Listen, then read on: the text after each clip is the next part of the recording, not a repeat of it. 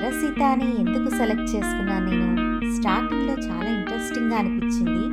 గొల్లపూడి మారుతీరావు గారి స్టోరీస్లో ఏదైనా ఒకటి సెలెక్ట్ చేసుకోవాలి అని పోను పోను కథలా సాగిపోతుంది. ఆల్మోస్ట్ ఒక క్వార్టర్ అంటే పావు వంతు వరకు కంప్లీట్ చేశాము.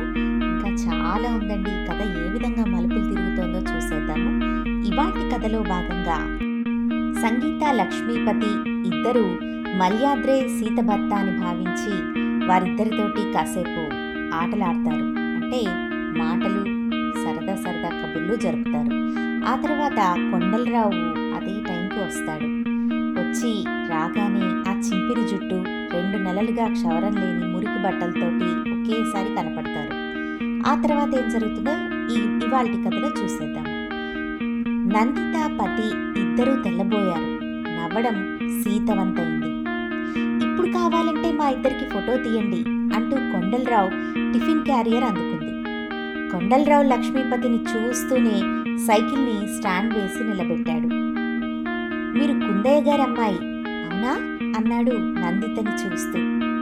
నందిత లేని నవ్వు తెచ్చిపెట్టుకుని అంటూ తలూపింది. పతిని చూపిస్తూ మావారు అంది. పతిలో అప్పటి వరకు కనిపించిన హాస్యమల్లా అలా మాయమైపోయింది. హలో అన్నాడు పతి. ఇప్పుడే వస్తాను అంటూ బాత్రూంలోకి మాయమయ్యాడు కొండలరావు. అతని వెనుక తువ్వాలతో నడిచింది సీత. కమోన్ నటించడం నేను నీకు నేర్పాలా? ఎవరి భర్తలు ఎలా ఉండాలో నిర్ణయించేది మీరా దేవుడా? కాస్త నవ్వండి బాబు అనంది నందితం భర్తతో చెవిలో. సీత వచ్చేసరికి పతి తేరుకున్నాడు. సీతగారు మీ గురించి నాకు నందిత అంతా చెప్పింది. కానీ మీ వారి గురించి మీరు నందితకు చెప్పలేదు. కనుక ఆవిడ నాకు చెప్పలేదు అని చేతిలో ఫో ఫోటోని చూస్తూ ఈ ఫోటో బ్రహ్మదేవుడికి చెంపపెట్టు. వెంటనే మీ వారికి చూపించండి. కాపురాలు చెడిపోవు అని ఆమె చేతికిచ్చాడు. చేతికి అంది అందగానే నలిపేసి గిరాటేసేసింది సీత. ఆ తర్వాత కొండలరావు గళ్ళలుంగి కట్టుకొని వచ్చాడు నవ్వుతూ. కానీ ఆ తర్వాత చచ్చుబడిన సాయంకాలానికి ఎవరూ ప్రాణం పోయలేకపోయారు. నందిత తాను ఉంటున్న ఫ్లాట్ నెంబర్ ఇచ్చింది. ఫోన్ చేయబోయ్ మా వారికి ఫ్రెండ్స్ ఉన్నారు. కార్లో వచ్చి పికప్ చేస్తాం. నువ్వు మీ ఆయన రావాలంటే అన్నానగర్ సౌత్ ఎక్స్ ఎక్స్టెన్షన్కి వచ్చి కొఠారి అపార్ట్మెంట్స్ అంటే ఎవరైనా చెప్తారు అనంది.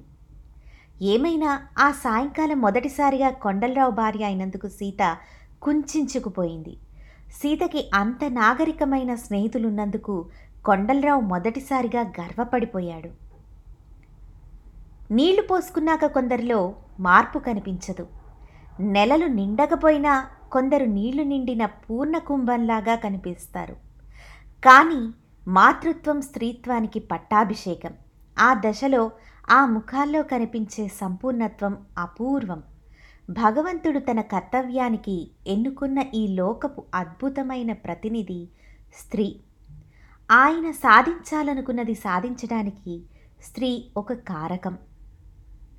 సీతలు నెలలు నిండే కొద్దీ నీళ్ళు నిండిన కుండలాగా బరువెక్కింది. నందిత వచ్చి వెళ్ళినప్పటి నుంచి ఆ ఇంటి మీద రేణు మల్యాద్రితో కలిసి ఉండే ఏర్పాటు మీద ఓ వి విధమైన వెగటు ప్రారంభమైంది. ఏ రోజు మల్యాద్రి కంటబడకుండా జాగ్రత్త పడింది. నిజానికి ఆ అవసరం ప్రత్యామ్నాయం చేయవలసి రాలేదు. కారణం పదిహేను రోజుల పాటు మల్యాద్రి క్యాంపుకు వెళ్తాడు.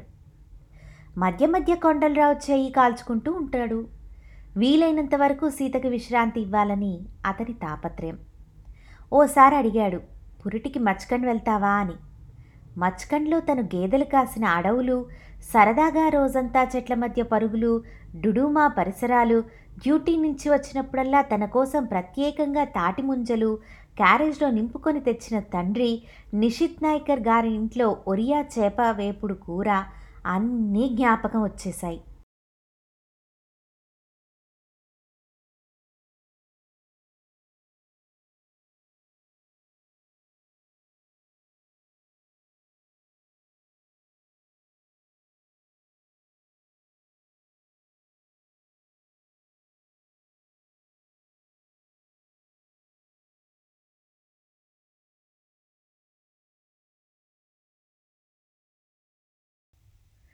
ఒక్కసారి ఆ పరిసరాలన్నీ తిరగాలని మనసు ఉవ్విళ్ళూరింది. కానీ ఉన్నట్టుండి కొండ మీద గెస్ట్ హౌస్ జ్ఞాపకం వచ్చింది. ఆ గెస్ట్ హౌస్ వల్ల కాకపోతే తనింత దూరం వచ్చేది కాదేమో కదా? అలా మనసులో అనుకుంటూ స్టవ్ ముందు కూర చేస్తున్న కొండలరావును చూసింది. ఈ పెళ్ళి వల్ల తననేమైనా నష్టపోయిందా? కొండలరావు దీపం వెలుగులో పదేళ్ళు చిన్నవాడిలా కనిపిస్తున్నాడు. తన కష్టాన్ని తెలిసి తన మనసు ఎరిగి ఏనాడైనా తనని దగ్గరికి తీసుకున్నాడే కానీ అని మనసులో అనుకుంది. ఏమండి? అని పిలిచింది. కొండలరావు చూశాడు. దగ్గరికి రమ్మని సంజ్ఞ చేసింది. నుదుటి మీద మసి కొంగుతో తుడిచింది. కడుపులో పాప కదులుతూ ఉంది. చూశారా? అనంది. అది నిజం కాదు. అతని తలని తన కడుపు మీద ఆనించుకుంది. ప్రపంచంలో ఎక్కడా లేని ప్రశాంతత నమ్మకం మనసు నిండాయి. గుమ్మం దగ్గర ఎవరో నిలబడినట్లయింది. చూస్తే మల్యాద్రి. ఆ రోజు తర్వాత అదే చూడడం. చటుక్కున కొండల్లో లేచాడు. సిగ్గుతో చచ్చిపోయింది మన సీత. తాళాలు అని అన్నాడు. ఆ సాయంకాలం నగిషీలు చెక్కిన ముక్కాలు పీట లోపలికి తీసుకొచ్చాడు కొండలరావు. మల్యాద్రిచ్చాట. క్యాంప్లో స్వయంగా కూర్చుని తనే తయారు చేశాట. సీత స్నానం చేసినప్పుడల్లా ఇబ్బంది పడుతూ ఉంది. బరువెక్కిన శరీరంతో కూర్చుని స్నానం చేయడంలో శ్రమ బాగా తెలుస్తూ ఉంది. కానీ ఆ సమస్యకు పరిష్కారం ఏంటో తెలియట్లేదు. ఆ ఉదయం బాత్రూంలో కూర్చుని శ్రమపడి ఆ ముక్కాల్పీటను విరగ్గొట్టేసింది. అంతేకాదు ముక్కాల్పీట విరిగిపోయింది అని మల్యాద్రికి తెలిసేటట్టు బాత్రూంలోనే అతనికి కనిపించే చోట పడేసింది. రెండు రోజులైనా ముక్కాల్పీట అక్కడే ఉంది. మల్యాద్రిలో అనుకంపన తనకి తెలియలేదు. అసలు మల్యాద్రి ఛాయలే ఇంట్లో కనిపించటం లేదు. ఇల్లు వదిలి క్యాంపుకి వెళ్తే తాళాలు ఇంట్లో ఇచ్చే పోతాడు కదా. ఇవ్వలేదంటే మల్యాద్రి ఊళ్ళోనే ఉండి ఉండాలే అని అనుకుంది. అతని జాడ తెలియకపోవడం ముక్కాల్పీట అక్కడే పడి ఉండడం సీతను మరింత బాధ పెట్టింది. తన కోపానికి పర్యవసానం ఎప్పుడు ఆ కోపం ఎదుటి వ్యక్తి మీద ప్రతిఫలించినప్పుడు. నీ అధికారానికి పర్యవసానం ఎదుటి వ్యక్తి ఒదుగుబాటు. నీ పగకి పర్యవసానం ఎదుటి వ్యక్తి బాధ. నీ కసికి పర్యవసానం ఎదుటి వ్యక్తికి నువ్వు కలిగించిన హింస. ముక్కాల్పీట వెరగ్గొట్టినప్పుడు అలా విరగ్గొట్టడం మల్యాద్రికి తెలియాలని తెలిసి అతను బాధపడాలని ఆమె మనసులో ఆలోచన. ఆ సూచనలు కనిపించినప్పుడు ఆమెలో ఓ విధమైన ఉదాసీనత రేగింది. ఉన్నట్టుండి ఆమెకి దుఃఖం పెళ్ళుబికింది ఆ రాత్రి డ్యూటీ నుండి వచ్చినప్పుడు కొండలరావుని ఒక కోరిక కోరింది. భార్య నిండు చూలాలుగా ఉన్నప్పుడు కోరే కోరికను భర్త కాదనకూడదు మరి అని హెచ్చరించింది కొండలరావు భయపడ్డాడు. అయినా సీత తన స్థాయిని అంతస్తుని తెలుసుకోకుండా ఆకాశానికి ఎగిరే మనిషే కాదు కదా అని అనుకున్నాడు. సరే అలాగే తీరుస్తాను. ఏంటది చెప్పు అన్నాడు. మనం వెంటనే ఈ ఇల్లు ఖాళీ చేసేయాలి అంది ఆవేశంగా. పురుటికి మచ్కండ్కి వెళ్ళనంది సీత. కారణం అక్కడ అసౌకర్యాలు మాట ఎలా ఉన్నా కొండలరావు కంటే కావలసిన వాళ్ళెవ్వరూ లేరక్కడ. చిన్నమ్మకి ఉండుండి ఫిట్స్ వస్తూ ఉంటాయి. ఈ సమయంలో సైరంద్రే ఆమెకు తోడైంది సవతిని తీసుకుని సైరంద్రి రఢాకోల్ చేరింది. అదంతా అడవి. మచ్కండ్కి ఉన్నపాటి సౌకర్యాలు ఏమీ లేవక్కడ. సీతకి ఎక్కువ ఆలోచించాల్సిన అవసరం లేకపోయింది. అయినా మద్రాస్ కంటే సౌకర్యాలు ఎక్కడ దొరుకుతాయి? ఆ నిర్ణయం ఎంత మంచిదైందంటే ఆ నిర్ణయం కారణంగానే తను తన బిడ్డ బతికి బయటపడ్డారు అన్న విషయం పురిటికి వచ్చిన రోజున కానీ తెలిసి రాలేదు రేణుకి కూతురు పుట్టింది. మల్యాద్రి ఆ రోజంతా విసుక్కుంటూనే ఉన్నాడు. పెళ్ళాం మీద కన్న కూతురు మీద. దేవుడి మీద విరుచుకుపడి మొదటిసారిగా ఇంట్లో మందు తాగి రాత్రి బాత్రూంలో జారుపడి చెయ్యి విరగ్గొట్టుకున్నాడు. అక్కడికి ఆ వీరంగం పూర్తయింది. అంతేకాదు కొందరికి జాతకాల మీద దైవికమైన పరిణామం మీద నమ్మకం ఉండకపోవచ్చు. వెనక్కి తిరిగి చూసుకుంటే ఓ సంఘటన తర్వాత జీవితమంతా పర్యవసానంగా కనిపిస్తూ ఉంది. మల్యాద్రికి ఆడపిల్ల ఇష్టం లేదు. కానీ ఆడపిల్లే పుట్టింది. ఆ అమ్మాయిని వెంకట నరుసు అని పిలవమన్నాడు. కానీ రేణు మొదటిసారిగా గొడవ పెట్టి దీపా అని పేరు పెట్టింది. ఆ అమ్మాయి పుట్టిందని తెలిసిన రోజునే చెయ్యి విరిగింది. ఉద్యోగానికి రాజీనామా చేసి తన మిత్రుడు ప్రారంభించిన ఏదో ఎలక్ట్రానిక్ వ్యాపారంలో పార్ట్నర్గా చేరాడు. ఆరేడు నెలలు ఆదాయం లేని కారణంగా స్కూటరు అమ్మేశాడు. ఆ రోజుల్లోనే రాత్రివేళ మందులు డోసుని నాలుగు నుంచి ఆరు పెగ్గులకు పెంచేశాడు. గెడ్డాన్ని మూడు రోజులకు ఒకసారి చేయడం ప్రారంభించాడు. ఇవన్నీ అతని జీవితం క్రమేపీ దిగజారుతూ ఉంది అనడటానికి నిదర్శనాలు కావు. నిజానికి ఓ గొప్ప జీవితానికి పురిటి నొప్పులు కానీ అప్పటికి అతనికి ఆ గొప్ప జీవితం ఏంటో తెలియలేదు. పురిటి నొప్పులే తెలుసు. అవి దుర్భరంగా ఉండడమూ తెలుసు. ఇప్పుడిప్పుడే మల్యాద్రి తరచూ కొండలరావు మీద సీత మీద ఆధారపడడం ప్రారంభించాడు చాలాసార్లు రాత్రివేళ మజ్జిగ కోసం పొద్దున్నే నిమ్మకాయ కోసం గుమ్మం దగ్గర నిలబడ్డాడు. ఆ సందర్భాలలో అతని మీద సీతకి జాలి కలగలేదు కదా. కష్టానికి లొంగిపోయే మనుషుల మీద సీతకి సానుభూతి కూడా ఉండదు. కష్టానికి అడ్డుపడి నష్టాన్ని ఎదిరించే స్వభావం ఆమెది.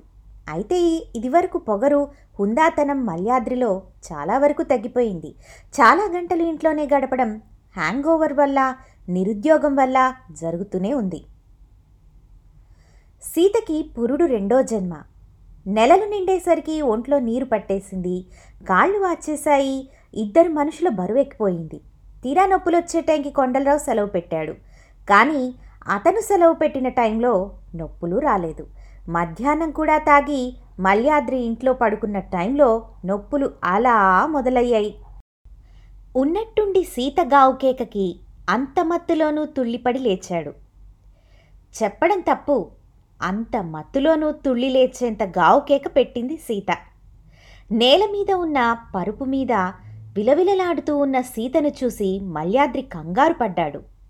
ఏం చేయాలో తెలియలేదు అతనికి అంత బాధలోనూ అలా చూస్తారేం ఫూల్? రిక్షా బండి పిలవండి అంది సీత గట్టిగా పెదాలతో బాధని బిగపడుతూ. అది బాధ ఆమెకిచ్చిన చొరవ. సంస్కారం సెలవు తీసుకున్న క్షణం కాదు. ఫూల్ అన్న పిలుపు అతని మత్తును విడగొట్టింది. స్వతహాగా మల్యాద్రి అసమర్థుడేమీ కాదు. దక్షత గల మగాడు. దక్షత చూపగల కారణంగా గర్వపడే మగాడు. తూకంగా మల్యాద్రి సీతని ఒడిసి పట్టుకొని లేపాడు. ఆమె చేతిని తన భుజం చుట్టూ వేసుకున్నాడు. ఆమె కూడా ఆశ్చర్యపోయేటంత ఒడుపుగా ఆమెను నడిపించుకొని రోడ్డు మీదకొచ్చాడు. మరో పది నిమిషాల్లో ఇద్దరు రిక్షాలో ఉన్నారు. ఉబ్బిన ఆ శరీరం ఇరుకైన రిక్షాలో సగం మల్యాద్రి ఒడిలోనే ఉంది. అయితే ఆ క్షణంలో సీత కష్టపడే తల్లి మల్యాద్రి ఆదుకునే బిడ్డ. కళ్యాణికి సీత ఆసుపత్రిలో చేరింది అనే విషయం తెలియదు తర్వాత ఆరు రోజులకి కానీ ఆమె కళ్ళు విప్పలేదు. ఈలోగా ఆమెకు నాలుగు సీసాల రక్తం ఎక్కించడం జ్వరం నూట ఆరు దాకా పోవటం ఆమె ఒంటి మీద నుదుటి మీద ఐసు పెట్టడం ఆమె మగపిల్లాన్ని ప్రసవించడం కనీసం రెండుసార్లైనా డాక్టర్స్ పెద్ద ప్రాణం మీద ఆశ వదులుకోవడం ఒకేసారి కొండలరావు పసిపిల్లాడిలాగా భోరుమని అనటం ఆరు రోజులు డ్రింక్ మానేసి మల్యాద్రి ఆసుపత్రిలోనే ఉండడం ఇవేవి పాపం కళ్యాణికి తెలీదు. కొడుక్కి సీత అందం రాలేదు. కానీ కొండలరావు తెలుపొచ్చింది. సీత కళ్ళు కొండలరావు నాజూకుతనము వెరిసి కొడుకు అందంగా ఉన్నాడు. తల్లిని చంపి బతికిచ్చిన కొడుకుని ఎందుకనో ఆప్యాయంగా దగ్గరికి తీసుకోలేదు కొండలరావు. కొడుకు పుట్టినందుకు ఆనందంగానే ఉన్నా సీత పట్ల చూపిన ప్రేమని కొడుకు మీద చూపలేకపోయాడు. సీత మామూలు మనిషి కావడానికి చాలా రోజులే పట్టింది. అన్ని రోజులు ఆసుపత్రిలో వైద్య సౌకర్యాలు పొందడం కొండలరావు తాహతకు మించిన పని. అందుకని సీత ఏ కాస్తో కోలుకోగానే ఆమెని బిడ్డని ఇంటికి తీసుకొచ్చేశాడు. తల్లి శరీరంలో రక్తం తగినంత లేని కారణంగా బిడ్డ ఆరోగ్యంగా మారడానికి ఎక్కువ సమయం పట్టలేదు. అయితే సీత శరీరంలో బలం కంటే మరొకరి మీద ఆధారపడకూడదు అన్న పట్టుదల ఎక్కువ. అది శరీరాన్ని ఏదో విధంగా కానీ విచిత్రంగా తగినంత ప్రయోజనకరంగా లేపి కూర్చోబెట్టింది. నెల తిరగకుండా కొండలరావు అభ్యంతరం తెలుపుతున్న సీత తన తన పని తన భర్త పని అన్నీ చేసుకునే స్థితికి వచ్చేసింది ఆ రోజుల్లోనే ఓ రాత్రి ఇరవై నాలుగు గంటల్లో కనీసం ఇరవై మూడు గంటలు మూలుగుతూ ఏడుస్తూ గడిపే కొడుకుని గుర్తుపెట్టుకోవడం కోసం ఏదో ఒక పేరు అవసరమని తల్లిదండ్రులు ఇద్దరూ అనుకున్నారు. బారసాల నామకరణ మహోత్సవం ఏమీ లేదు. ఆ బిడ్డ ఎన్నాళ్ళు బతుకుతాడో అసలు బతుకుతాడో లేదో కూడా తెలీదు. అయితే పోయినా వాణ్ణి గుర్తుంచుకోవడానికి ఓ పేరు కావాలి. ఆ పేరు మధుసూదన్ రావు అని నిర్ణయించుకున్నారు ఇద్దరు. నిస్సహాయత అనారోగ్యం భార్యాభర్తల్ని మరో విధంగా దగ్గర చేస్తోంది. ఆ రోజుల్లో ఎవరు వంట చేసేవారో ఎవరు మధుని సాకేవారో ఎవరు ఏడుస్తూ గడిపే బిడ్డని ఎవరు వంతుల వారీగా ఎత్తుకునేవారో వీటికి ఎల్లలు లేవు. తన కాళ్ళ మధ్య పడుకొని నిద్రపోయే బిడ్డని ఆ మాత్రమైన విశ్రాంతి తీసుకోవడానికి బిడ్డకి కాదు తనకి. ఒక్కోసారి తొడుక్కున్న లుంగీ విప్పి లేచి మరొకటి కట్టుకునేవాడు కొండలరావు. అలాంటి సందర్భాలలో మధు చచ్చిపోయినా బావుండని అనిపించిన సందర్భం బతికి ఏం ఉద్ధరిస్తాళ్ళే అని అనిపించిన సందర్భమూ లేకపోలేదు. వారి ఆత్మకథలు సంవత్సరాల తర్వాత ఎవరైనా వ్రాయడానికి ఉపక్రమిస్తే ఈ ప్రశ్నలకి అపూర్వమైన సమాధానాలు తప్పనిసరిగా దొరికేవి. ఈ రోజులోనే కొండలరావుకి ప్రమోషన్ వచ్చింది. మరో ముప్పై రెండు రూపాయల ఆదాయము పెరిగింది. ఈ రోజుల్లో ఆ పెరుగుదల కొండంత సహాయం. ఈ అదృష్టం కొడుకు వల్ల కలిసొచ్చిందనుకోవాలా? కొండలరావు నవ్వుకున్నాడు. ఆ డబ్బు తల్లి కొడుకుల అనారోగ్యానికి మందులకు సరిపోయేది. ఇంక్రిమెంట్తో పాటు షిఫ్ట్ ఇన్ఛార్జ్ అయినందుకు చిన్న విక్కీ మోపెడ్ ఇచ్చారు. ఇప్పుడు కొండలరావు డ్యూటీ యూనిఫామ్ మీద మరకలు తగ్గాయి. జుత్తు ఇదివరకట్లా కంటే తక్కువ నలగడము అయింది. ఈ రోజుల్లోనే సీతకి కొండలరావు మొదటి గాజుల జత చేయించాడు పురిటిలో నీరు పట్టిన శరీరం నీరు రక్తం ఇంకిపోగా పుల్లలాగా అయిన చేతులకు ఎక్కువ బంగారం అవసరం లేకుండా పోయింది. పురిట్లో పెద్ద గండం గడిచాక మధుతో గడుస్తున్న ఈ రోజులు క్రమేపీ వాన వెలిసిన తర్వాత ప్రశాంతతలాగా అనిపించింది ఇద్దరికి. ఇప్పుడిక ఆర్థిక సమస్యలు కూడా ఏమీ లేవు. మధుని చూసిన డాక్టర్ నాలుగు నెలల్లోనే మంచి మందిచ్చారు. అన్నప్రాసన ప్రసక్తి లేకుండా తినేవన్నీ తినిపించేయమన్నారు సీత కొడుకుని కంచం ముందు వదిలేసింది. డాక్టర్లు అంతకంటే మంచి వైద్యం మధుకి చెప్పలేరు అని అనిపించింది రెండు నెలల్లో బంతిలాగా తయారయ్యాడు మధు. అంతేకాదు సీత ఆరోగ్యం కూడా విచిత్రంగా మలుపు తిరిగింది. అనారోగ్యానికి మందు ఆనందం. మల్యాద్రి కుర్రాడికి పలకరించే కోతిని స్వయంగా తయారు చేసి ఇచ్చాడు. ఈ కోతి నవ్వుతుంది గెంతుతుంది పాకుతుంది. కీ అయిపోతే తల వంచుకొని కూర్చుంటుంది. పురుడు అయ్యాక మల్యాద్రి మీద ఉన్న విముఖత భావం సీతకు తగ్గింది. కాగా ఓ విధమైన కృతజ్ఞత చోటు చేసుకుంది. ఆ రోజు మల్యాద్రి ఆదుకోకపోతే తను ఆసుపత్రికి చేరుకోగలిగేదా అని తనలో తను ప్రశ్నించుకుంటూ ఉండేది. తను అపస్మారంలో ఉండగా మల్యాద్రి చేసిన ఉపకారం కొండలరావు చేసినప్పుడు కళ్ళల్లో నీళ్ళు తిరిగాయి. కూతురు పుట్టి నెలలు గడిచినా రేణు ఇంటి ముఖం పట్టలేదు. మల్యాద్రి కూడా పట్టించుకున్నట్లు కనిపించలేదు. మధు ఆడే కోతిని చూసినప్పుడల్లా మల్యాద్రి ఎంత సమర్థుడో అని అర్థమవుతుంది. ఒకరోజు ప్రత్యేకంగా కోతిని అడగడానికి వచ్చాడు మల్యాద్రి. సీత ఆశ్చర్యపోయింది. పసివాడికి బహుమతిగా ఇచ్చిన కోతిని అడిగి తీసుకెళ్ళడం విడ్డూరంగా అనిపించింది కొండలరావుకి. కానీ ఆ సాయంకాలం ఇద్దరికీ కారణం తెలిసింది. నవ్వి గెంతి బుద్ధిగా తలవంచే కోతికి ఆ రోజు ఏడుపు నేర్పాడు మల్యాద్రి. పెదాలు సాగదీసి కళ్ళల్లో నల్లగుడ్డు కిందకి వేలాడదీసి దిగులుగా ముఖం పెట్టడం ఎలక్ట్రానిక్ ఏర్పాటుతో సాధించాడు మల్యాద్రి. ఇది అద్భుతం. మల్యాద్రి సామర్థ్యం మీద అతని పనితనం మీద విపరీతమైన గౌరవం పెరిగిపోయింది. మల్యాద్రిలో మరో ప్రత్యేకత ఉంది. ఏ గౌరవాన్ని ఎక్కువ కాలం నిలుపుకోలేకపోవడం. మధుని ఎత్తుకొని బజార్కెళ్ళొచ్చేసరికి కొండలరావు మల్యాద్రి కలిసి మందు తాగడం గమనించింది సీత. ఒక్కసారిగా నిర్ఘాంతపోయింది. కొండలరావు మందు తాగడం ఎప్పుడూ చూడలేదు. బీర్సీసా ఎత్తుకొని తాగుతూ సిగరెట్ పొగ వదులుతూ నవ్వుతూ కబుర్లు చెప్తున్న కొండలరావు తనకి కొత్త. కొండలరావుని చూసి సీతకి కోపం రాలేదు సరికదా నవ్వొచ్చింది. కార్ మెకానిక్ విమానంలో కూర్చున్నట్లు బీర్ సీసా కిరసనాయిల్ బుడ్డిలాగా పట్టుకొని లేని ప్రత్యేకతని తాగిన వాడికల్లే సరుకు వల్ల వచ్చే మత్తుతో గాక తాగడంలోనే ఎంజాయ్ చేస్తున్న కొండలరావుని చూస్తూ నవ్వుకుంది. ఇక చాలు రండి భోజనం చెద్దురుగాని అంది. మల్యాద్రి గారు కూడా మన ఇంట్లోనే భోజనం చేస్తారు ఇవాళ అన్నాడు కొండలరావు. సీత కిమ్మనలేదు ఇద్దరికీ వడ్డిచ్చేసింది. మధ్యాహ్నం కొండలరావు డ్యూటీకి వెళ్ళిపోయాడు మల్యాద్రి నిద్రపోయి లేచేసరికి గుమ్మం దగ్గర సీత నిలబడి ఉంది. కొండలరావు బీర్ తాగాడు. కానీ తను తాగింది విస్కీ. నిజానికి నిద్ర చాలలేదు. కానీ గుమ్మం దగ్గర సీతను చూశాక మత్తు ఒక్కసారిగా దిగిపోయింది. చూడండి కోతికి ఏడవడం నేర్పడం మీకు చాలా సులువు కావచ్చు. కొండలరావు గారికి మందు నేర్పడం అంత ఆనందించే విషయమేమీ కాదు అంది. మల్యాద్రి పగలబడి నవ్వాడు. సీత ఒక్క క్షణం నివ్వెరబోయింది. మల్యాద్రికి ఆమె ముఖం చూస్తుంటే ఇంకా నవ్వెక్కువైంది.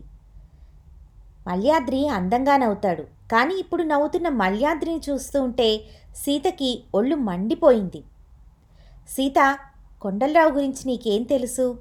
సీతకి కోపం వచ్చింది. మొదటిసారిగా ఏకవచనంలో పిలిచినందుకు. రెండోది తన భర్త గురించి తనకేం తెలుసు అని అడిగినందుకు. మీకేం తెలుసు అని అడిగింది. నాకు చాలా తెలుసు. నీకు తెలియకూడనివి నాకు చాలా తెలుసు. నీకు తెలియనక్కర్లేనివి నాకు తెలుసు. అలా వారిద్దరి మధ్య కాన్వర్జేషన్ నడుస్తుంది. సో ఇదండి ఇవాల్టి కథ. ఇవాల్టి ఎర్ర సీతా నవలలోని ఒక భాగము. పదకొండవ భాగము. హోప్ మీ అందరికీ నచ్చిందని భావిస్తున్నాను. మళ్ళీ నెక్స్ట్ ఎపిసోడ్తో మీ ముందుకు వచ్చేస్తాను మరోసారి. అప్పటి వరకు సెలవు. నమస్తే.